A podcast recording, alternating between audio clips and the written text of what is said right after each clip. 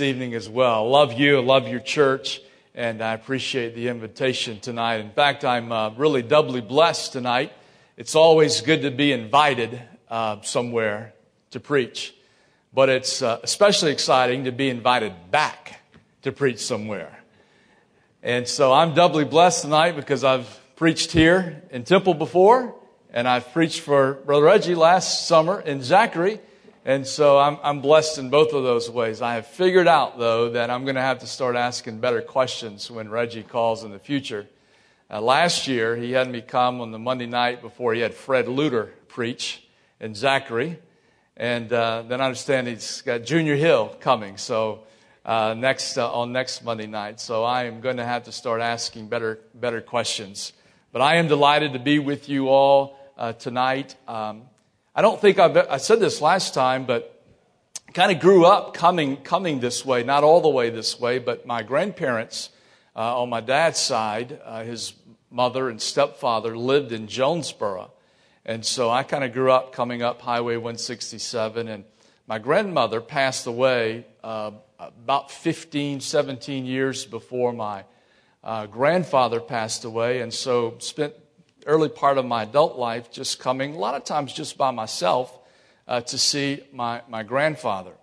And we always had the same conversation, Reggie. At lunchtime, I'd say, Well, Papa, you ready to go get something to eat? And he would always say, Well, yeah. I guess we'd go up to Ruston and eat at Captain D's. Every single time. Every single. Is it still open? It's still open. I'm surprised by that, actually. Now, the only reason I'm saying that is because understand that I'm from Lafayette and we have the best seafood in the world. And it doesn't quite measure up to Captain D. The manager of Captain D's doesn't, doesn't worship here, I hope. It doesn't. I forget about telling things like that. You know, you don't know what kind of stuff you're gonna, problems you're going to get into. So anyway, I was thinking about that on the way up. Uh, this afternoon. And I bring you greetings from Lafayette. I don't know if you know this, but it's recently been reported in the news that Lafayette has been deemed by not just a poll of, of folks, but by an academic of an Ivy League school who did, did research on this, the happiest place in America. So I bring you greetings tonight from the happiest place in the whole United States. Dr. Rick loved Lafayette, didn't he, John Ann? He, uh, he did. He loved to eat. He loved to shop. Uh, he got a ticket in Lafayette. He called me up and said, Did you know that you get a ticket for changing lanes without using your signal in Lafayette? He got a ticket for changing lanes without. Of course, what he didn't tell is that, you know, he saw the bookstore and just zoomed across traffic right into, right into the bookstore. It was, it was calling, calling his name. So good, good times and good, and good memories. Let's take God's word tonight and uh, know that's what we've come for. And I want to invite you to turn with me to the New Testament book of Second Timothy. It's a letter. Uh, we call it a book, I guess, most times when we refer to books of the Bible, but in its uh, origin, uh, Second Timothy is a letter very personal letter. What do we do with these personal letters of, uh, uh, of the Bible that seem to be so specific and so specialized between two, two people? Well, right here in the book of Second Timothy, not at the passage we're going to look at tonight, but in later in chapter 3 of Second Timothy, the Bible says that all scripture is inspired by God and is therefore profitable for our teaching, for our training, for our instruction, for our uh, reproof in, in Christ Jesus. And so these, what seem like very personal letters, become our letters used by the Holy Spirit to encourage us and to instruct us. And that's how I pray that God will use this tonight. If we would consider the entire letter, which we should, because that's how Paul meant it to Timothy, it's a letter with a call, I think, to persevere. To persevere. Now, Paul, by this point in writing the letter, knows a great deal about perseverance.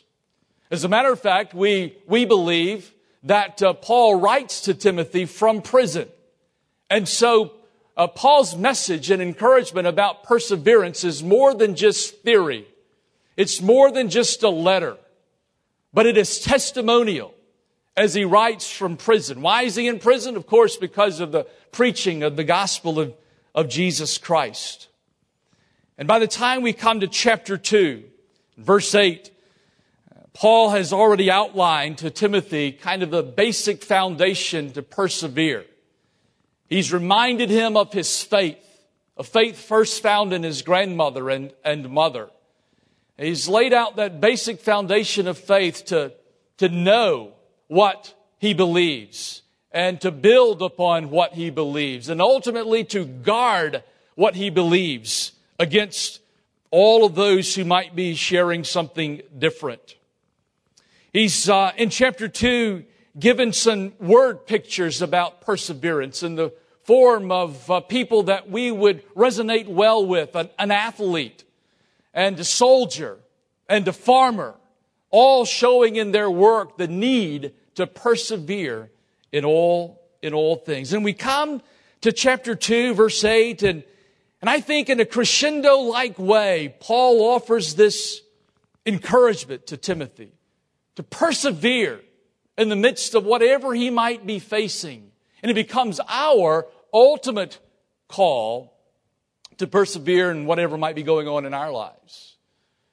And that's what I want to share with you tonight. I don't know where you are as individuals, but I know that there are a lot of people that are discouraged. I know that there are a lot of churches that are discouraged. Sometimes it's hard not to be discouraged. We read uh, on the internet. You know, inter- the internet has brought us bad news in a much more uh, faster way. and we learn all kind of bad news. We learn all kind of bad news about churches. And if you read all that stuff and believe all that stuff, you might be inclined to just say, well, what's, what's the use? Let's just close the door. And so I, I speak tonight from that kind of vantage point of saying, we cannot quit we must persevere.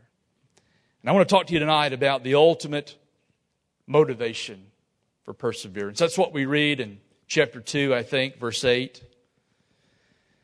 When he says, uh, according to the translation I'm reading from, keep in mind Jesus Christ. Risen from the dead, descended from David, according to my gospel. For this I suffer to the point of being bound like a criminal. But God's message is not bound. This is why I endure all things for the elect, so that they also may obtain salvation which is in Christ Jesus with eternal glory. This saying is trustworthy. For if we have died with him, we will also live with him. If we endure, we will also reign with him. If we deny him, he will also deny us. If we are faithless, he remains faithful for he cannot deny himself. During the days of the Civil War, the College of William and Mary in Williamsburg, Virginia, was on the verge of collapse. All the students were away fighting the battle of the Civil War. And because of that, there was no income in order to pay the faculty. And so without students, and without a faculty, it wasn't long until the buildings began to fall into disrepair. And things looked bleak. Things looked hopeless. Things looked desperate. But the president of that college, a man by the name of Benjamin Ewell, every single morning walked from his home, crossed the campus to the chapel there on the campus, and loudly and defiantly he rang the chapel bell it was his own way of saying, there's a better day that is coming. It was his own way of saying, we're not throwing in the towel. It was his own way uh, of saying that students would be taught in that university setting again. It was his own way of saying that the doors were not going to close. And so day after day after day, ringing at the same hour, that that bell wasn't going to quit. It's that same kind of spirit that Paul writes to Timothy. We've already said that this letter, in its very basic core, is a letter about perseverance. Things are not good. Paul is in prison. The church is under persecution. False teachers are prevailing everywhere. And Timothy is vulnerable.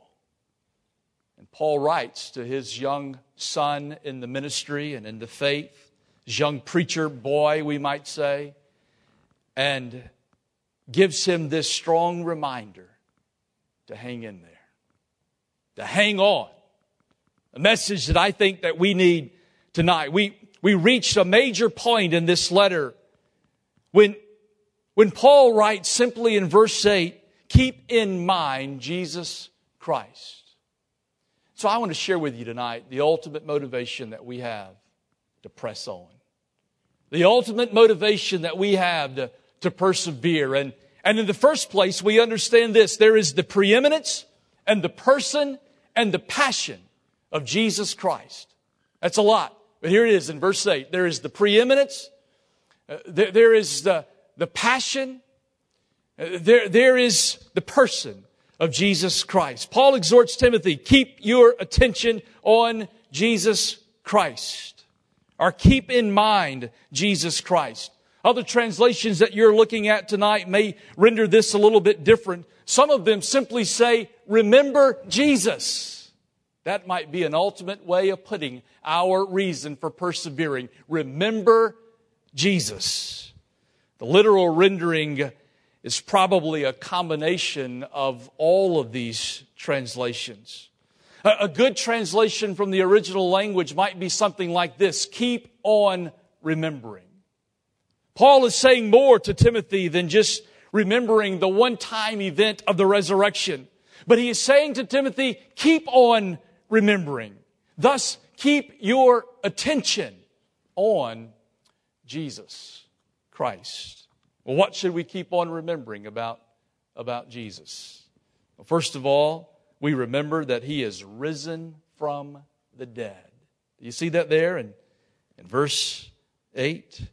Keep in mind this about Jesus Christ. First, he is risen from the dead.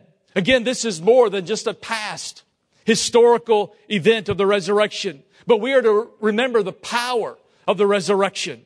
We are to remember that in his resurrection, we live. We are to remember that because of his resurrection, he is forever with us. This is his preeminence. Commentator of the Bible of another generation, William Barclay, said of this text here is the great Christian inspiration. We do not depend on our memory, however great that memory might be we enjoy the power of a presence. When a Christian is summoned to a great task that he cannot but feel that is beyond him, he must go to it in the certainty that he does not go it alone, but that there is with him forever in the presence and the power of his risen Lord. When fears threaten, when doubts assail, when inadequacy depresses, remember the presence of the risen Lord. That's his preeminence. But there is also in the resurrection the remembrance of the person of Jesus. The phrase here in verse 8 is uh, descended from David. We might first think that that at first glance is just some sort of uh, genealogical reference to who Jesus is. But I think that it is a reminder here that he is descended from a man. I think here is the reminder to us that, that Jesus, while God, was very much human. That the suffering that he endured was very much real. That his deity did not keep him from feeling the pain or the agony of life and death. This is what, this is what motivates us in our own suffering. This is what motivates us in our own lives. We remember Jesus. We remember that He is risen from the dead. That gives us the fact that He is always with us. We remember that He is descended from David. That reminds us of His humanity, that He has gone through all that we will go through.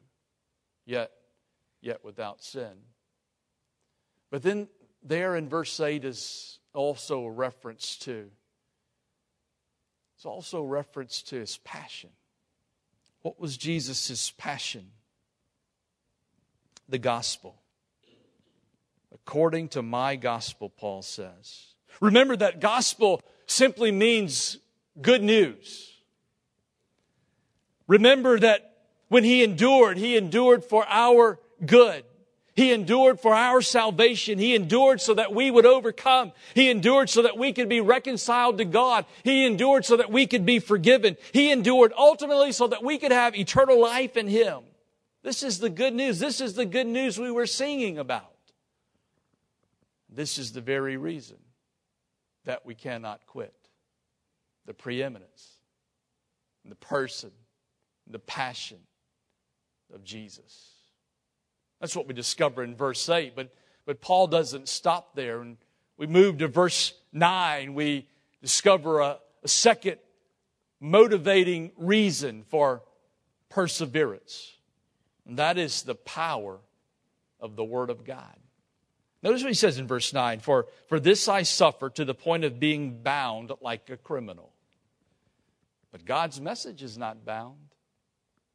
It's Paul's way of reminding us that there is power in the Word of God. He was bound by the authorities so that he would be shut up.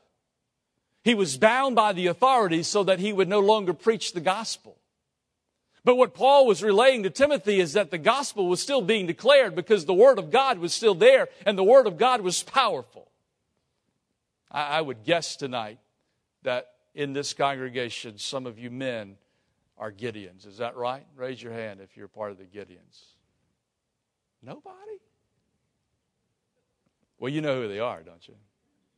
The Gideons exist because they believe in the power of the Word of God.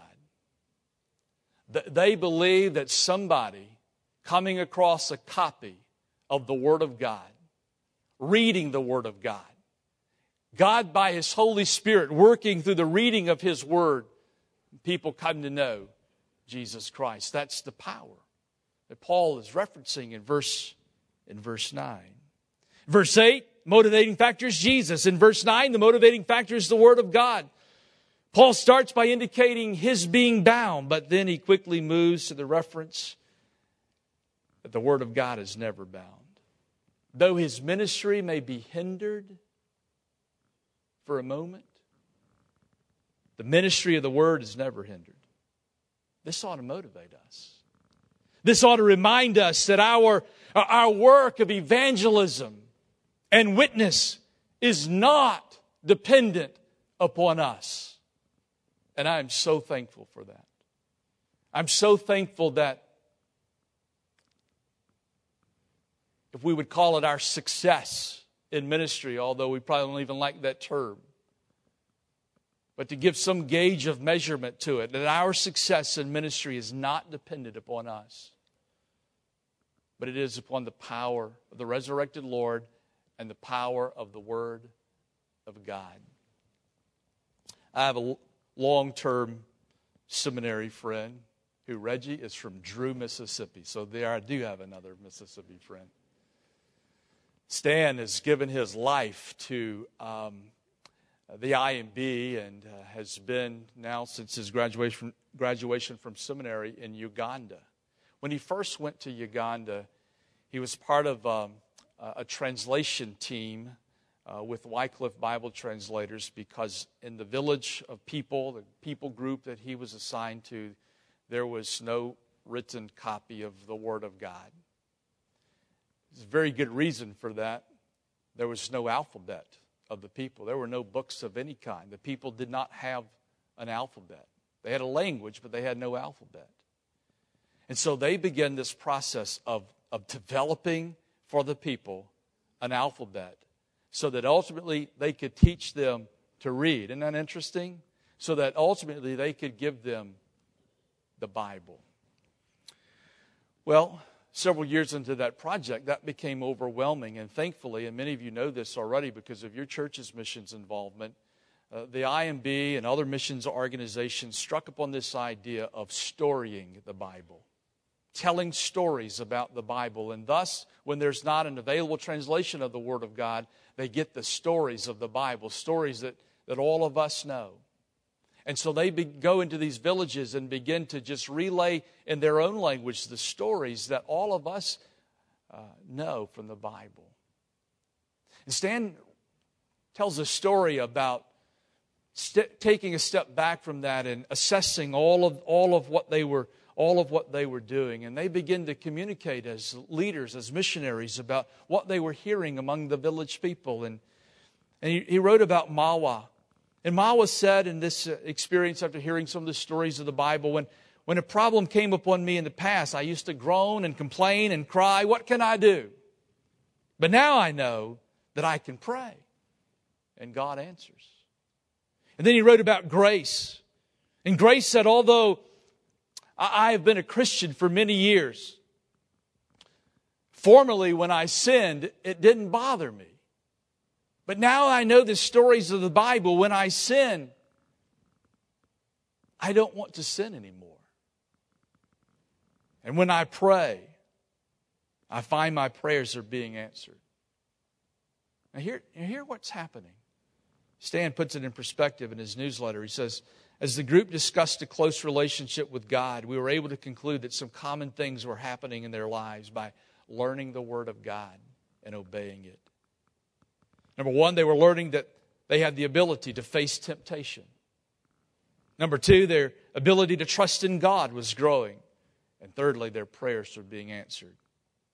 And then Stan writes, and here's what I want you to hear. He says, It's interesting that we had not done any specific teaching about prayer or temptation or even trusting God.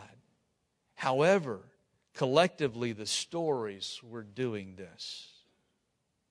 The power of the Word of God, speaking to the very areas of need of those individuals' lives. That's why we can't quit because we know the power of the resurrection and we know the power of the Word of God. Then, when we come to verse 10, we learn a third ultimate reason to persevere. And that is the purpose of our work. This is why I endure, Paul writes, so they also might obtain salvation. We are reminded here of the purpose of our work. Our purpose is eternal. Once we realize the full scope of the eternal nature of our work, we cannot quit. We cannot quit. There is no work that is greater than a church and as individuals telling other individuals about Jesus Christ and, and, and knowing that some will be saved and, and knowing that that work is eternal. That's why we can't stop. That's why we must go on. That's why we must persevere. There's a whole new generation of college students that will be coming to your city in just a few weeks. That's why you can't quit. Many of you have heard the stories across the years of uh, Jim Elliot and his fellow missionaries. Their story was put to movie form in a movie that I believe was called Beyond the Spear. I remember watching that movie several years ago, and, and for me, the most poignant part of the movie was not in regards to, to Jim Elliot, although he's the most famous one of them all, but one of the other missionaries by the name of Nate Saint. And Nate was about to embark on, on, on this trip to go into the jungles of, of Ecuador among the Waodani people. And, and, and Nick has a little eight year old boy, Stevie. And in the movie, and I assume that this is fairly accurate to the real life scene, Stevie says to his dad, because this people was, were known, notoriously known for being cannibals and killing missionaries. And Stevie, little eight years old, certainly had heard the stories, and he said, But Dad,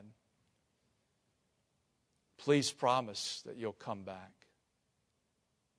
please promise that, that you'll defend yourself. And please promise if they come for you that, that you'll shoot them and return. And Nate Saint looks at his little eight year old son and says, But Stevie, we can't shoot the Waodani. They're not ready yet for eternity, but we are. That's why we can't quit.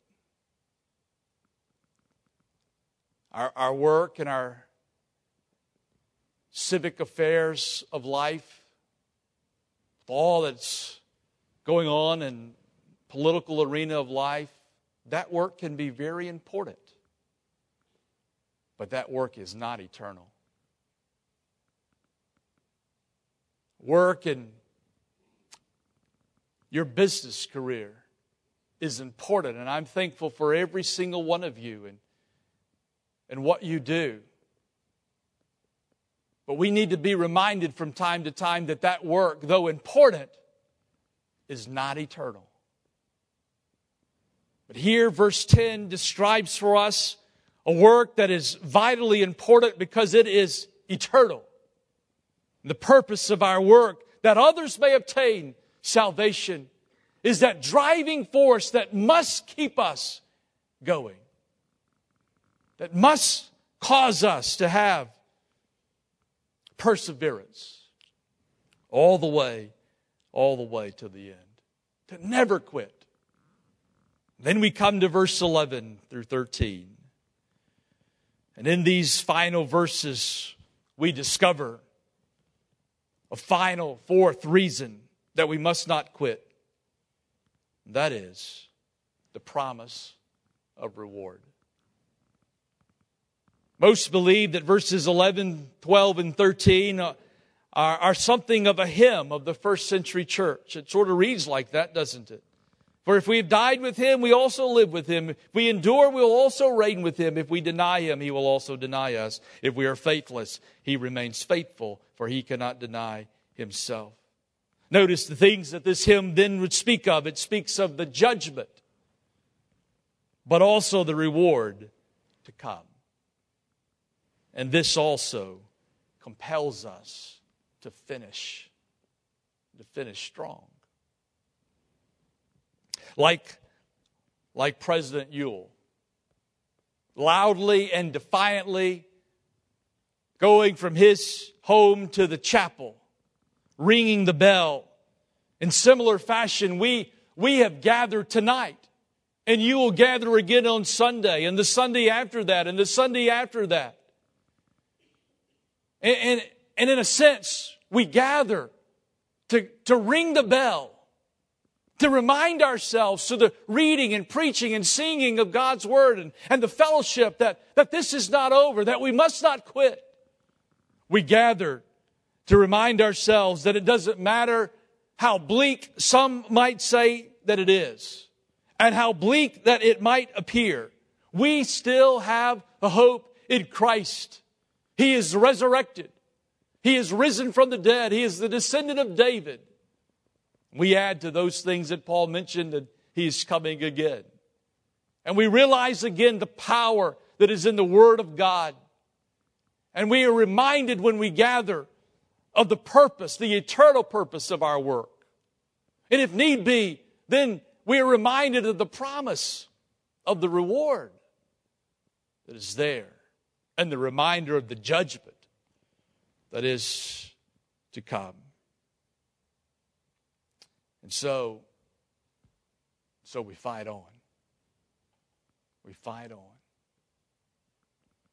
There was another I believe probably a different writer of the New Testament, writer of the, the anonymous writer of the book of Hebrews. Could have been Paul, but I believe probably somebody other than Paul. And he writes in a very similar fashion, a very familiar refrain of Hebrews chapter 12. To keep our eyes on Jesus that's what Paul is saying here. To keep our eyes on Jesus, the author and the finisher of our faith. I've tried to come tonight to encourage you because somebody here tonight might be ready to say, you know what? What's, what's the use? I tell you the answer to that Jesus Christ, risen from the dead, coming again. Power of the Word of God, that it does not return void. Though we may preach and there are no visible results, there are results. We cannot quit because of the purpose of our work, it's eternal. And the promise of the reward that is to come. So don't quit. Don't quit. Would you bow your heads with me tonight?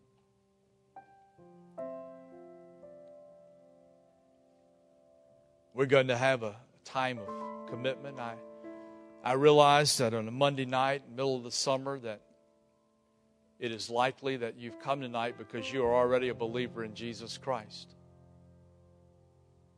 But I still want to just pause a moment because there might be someone who is here tonight that you've never you've never fully come to a place of belief that Jesus is risen from the dead and that he is Lord. But tonight, tonight you're ready to say, I do believe.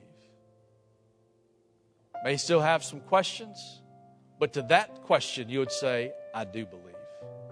I want you to come and take Brother Reggie by the hand and express to him the commitment that you're making to the belief that Jesus is Lord. And He's Lord because He's resurrected from the grave. But I really speak to the Christian tonight. You might have believed that you've come to a place in your life where it's okay just to sort of sit and soak.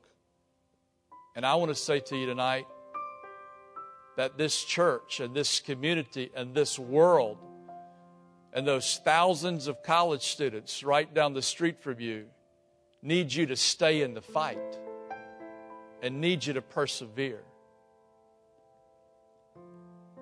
Our world needs you to persevere. And I speak to you tonight as a, as a fellow Christian who understands that sometimes it looks hopeless.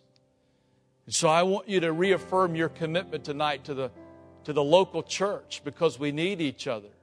And we need to come ring the bell together to just remind ourselves that there's a better day that's coming. And I speak to you tonight as an individual who, for a variety of reasons, maybe it's because of your marriage, maybe it's because of your child, maybe it's because of your job, maybe it's because of what's happening in Israel, and you just say, you know what, I just don't think it's worth it anymore. And I want to say to you tonight, remember Jesus. Remember Jesus. So, our Father, tonight, we thank you for your word because we realize that there is power in your word. And I pray that the Holy Spirit tonight would take this holy word and where I've messed up tonight, God, in, in, by the power of your Spirit and because of the power of your word, you will fix all my mistakes and you will speak to the heart of every individual who is here tonight. And you'll cause us all again to see the wonderful hope that we have in Jesus Christ, resurrected descendant of David, coming again. And Lord, I pray tonight for the Temple Baptist Church here in Ruston, Louisiana, that you will set them on fire and use them to make disciples here in Ruston and across the world through their missions going and giving. In Jesus' name. Amen. Let's be standing tonight. Pastor's going to come. I just want to invite you to come as the Lord would move in your life.